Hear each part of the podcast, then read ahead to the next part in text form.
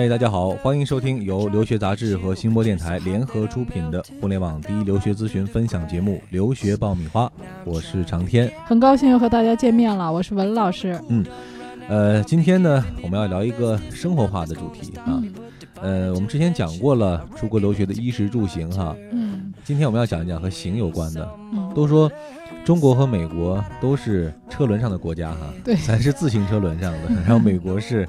汽车轮子上的国家，确实，呃，在美国生活。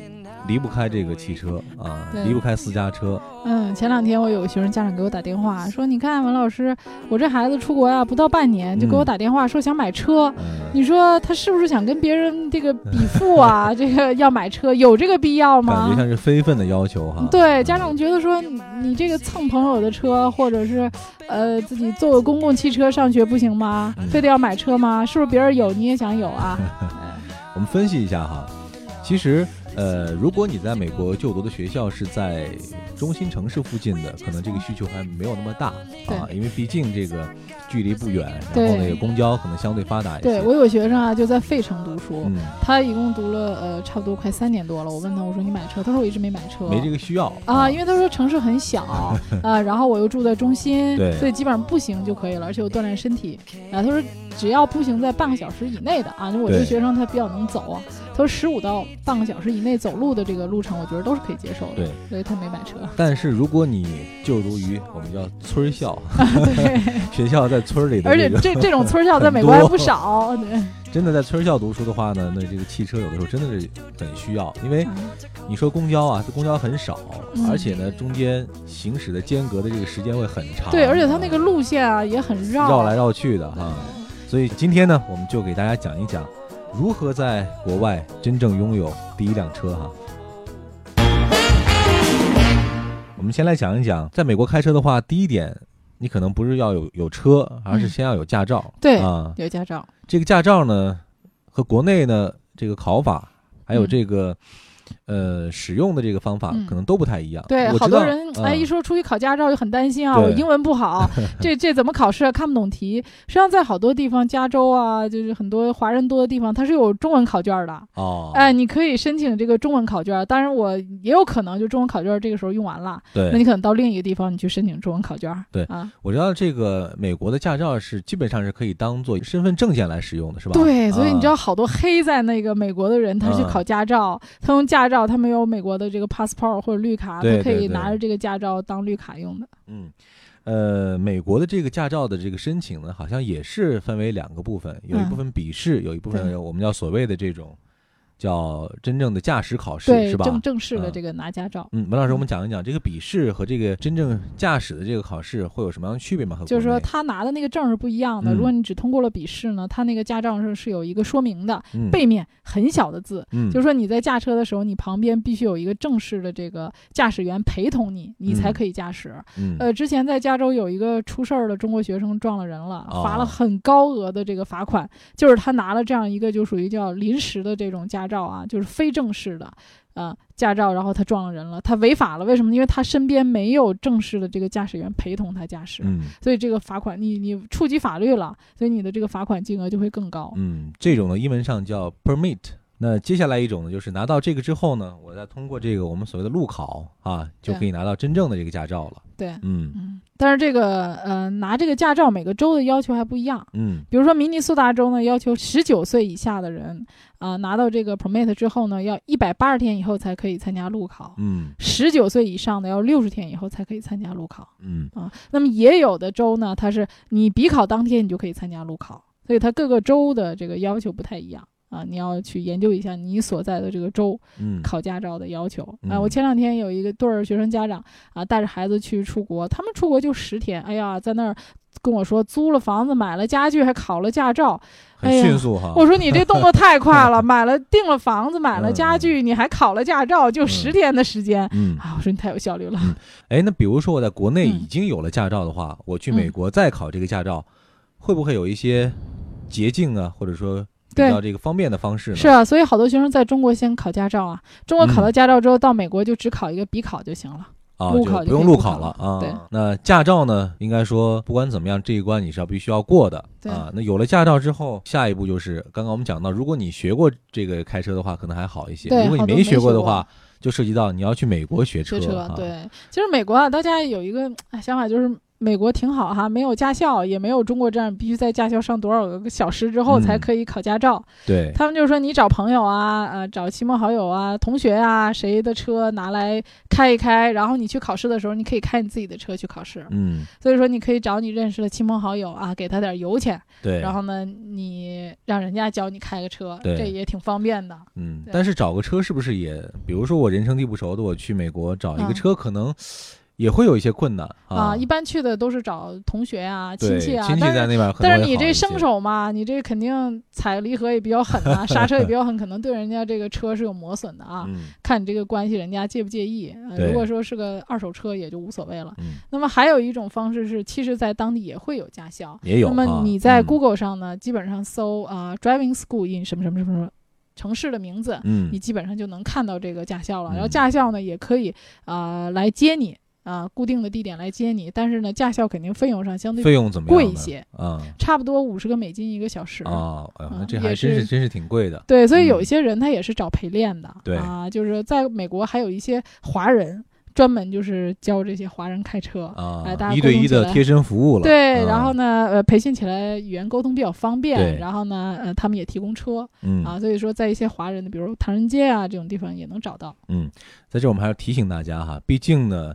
美国的驾驶的习惯跟国内还是不一样的，啊，为了你自己，也为了他人的这种。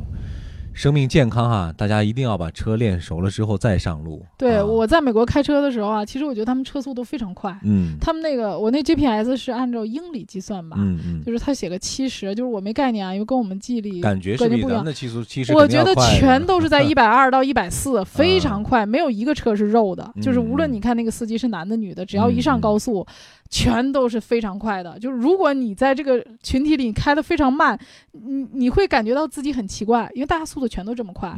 也并线的这些不是没有并线的，但是并线的比较少。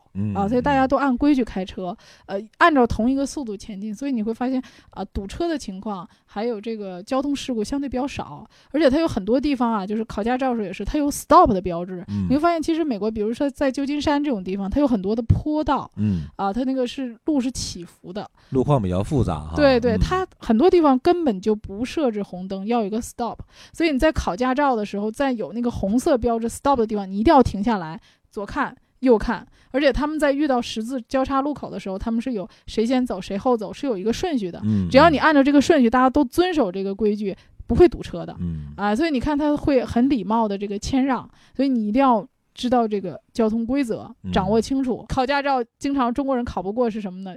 就想着红绿灯，没有红绿灯，一脚油门就过去了。对。那么你在 stop 的地方，即使没有人。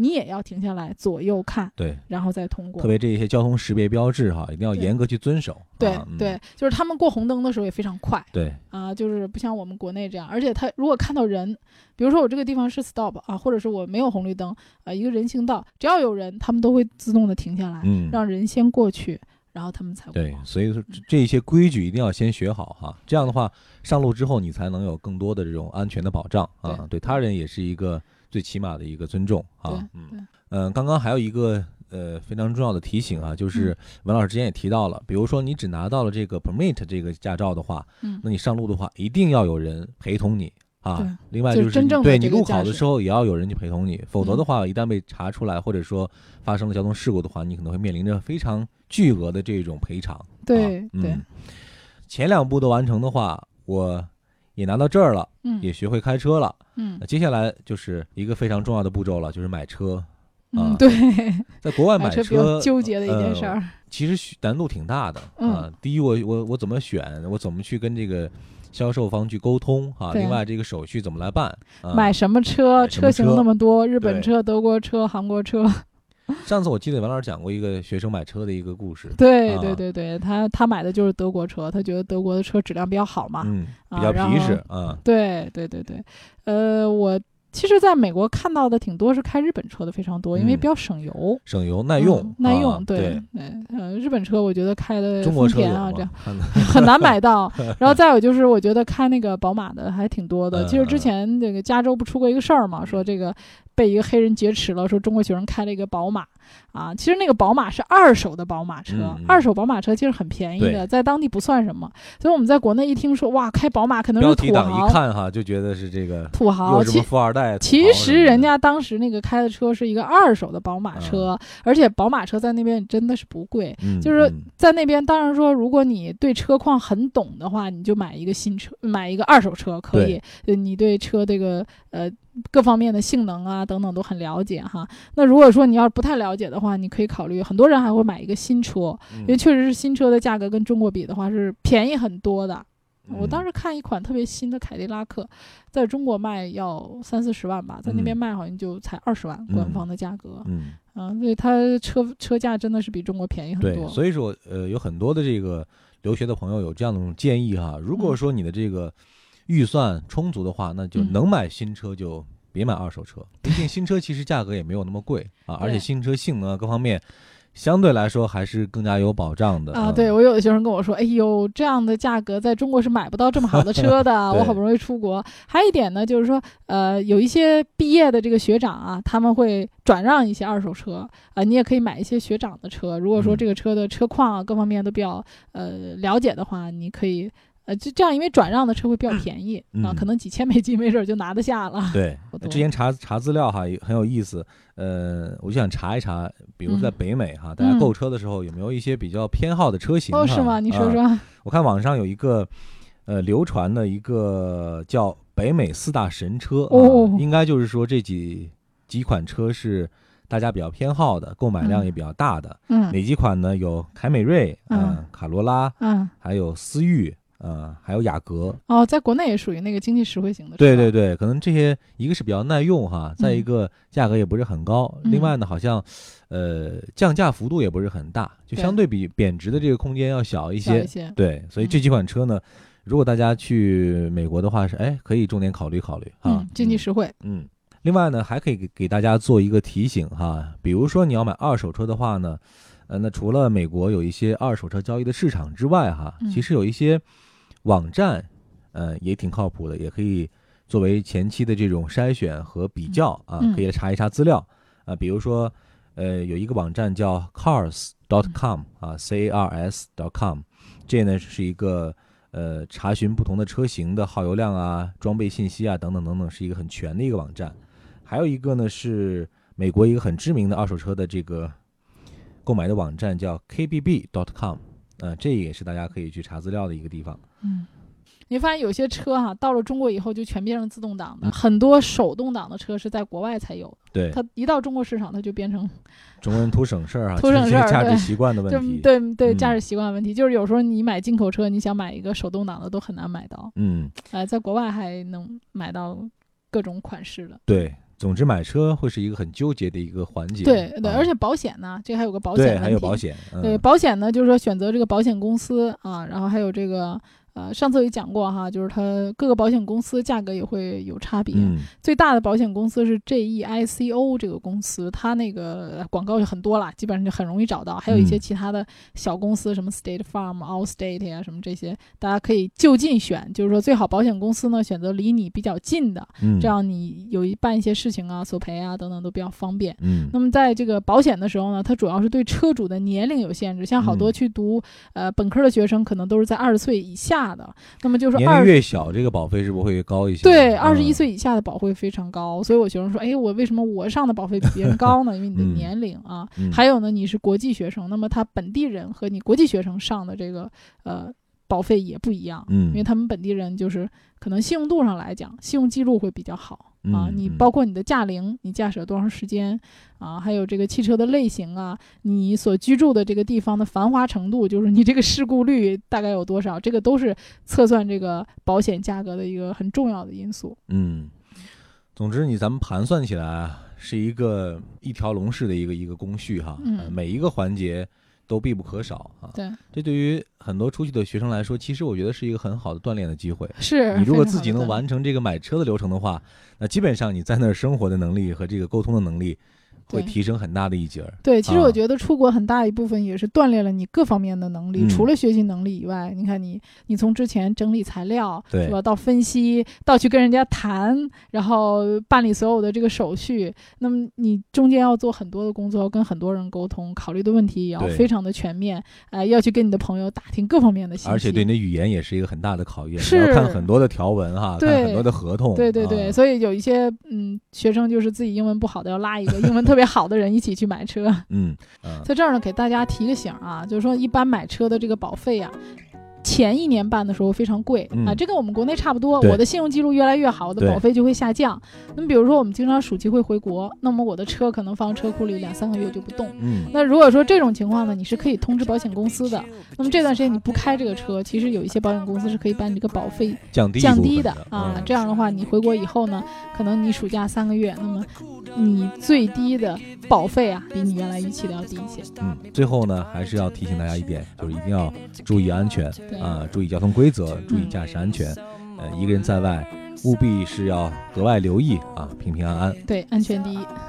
好，那今天的节目我们就到这里了。如果大家还有什么样的疑问需要去咨询，可以关注我们的微信订阅号“留学爆米花”，在上面向文老师来提问。那今天我们就先聊到这儿，我们下一期再会。再会。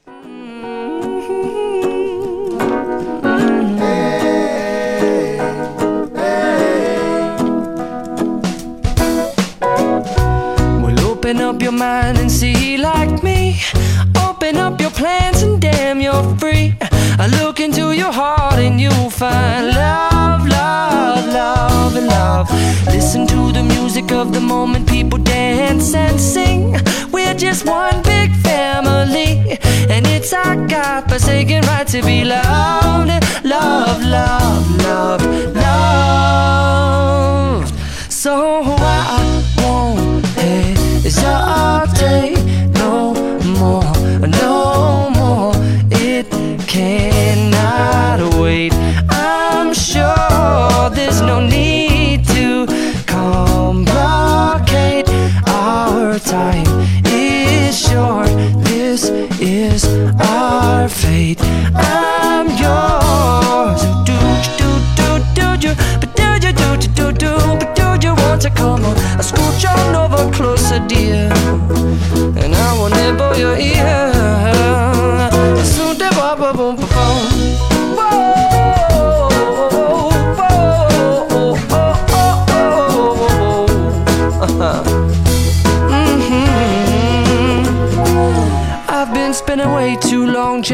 My tongue in the mirror and bending over backwards just to try to see it clearer. But my breath fogged up the glass, and so I drew a new face and I laughed. I guess what I'll be saying is there ain't no better reason to rid yourself of vanities and just go with the seasons. It's what we aim to do.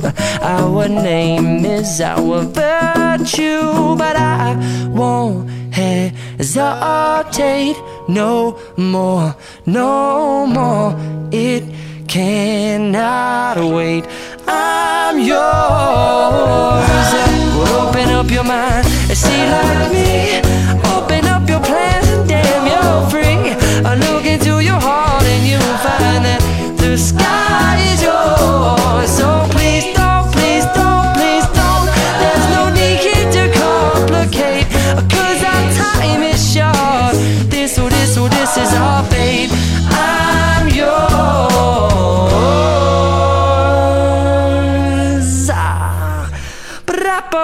up op een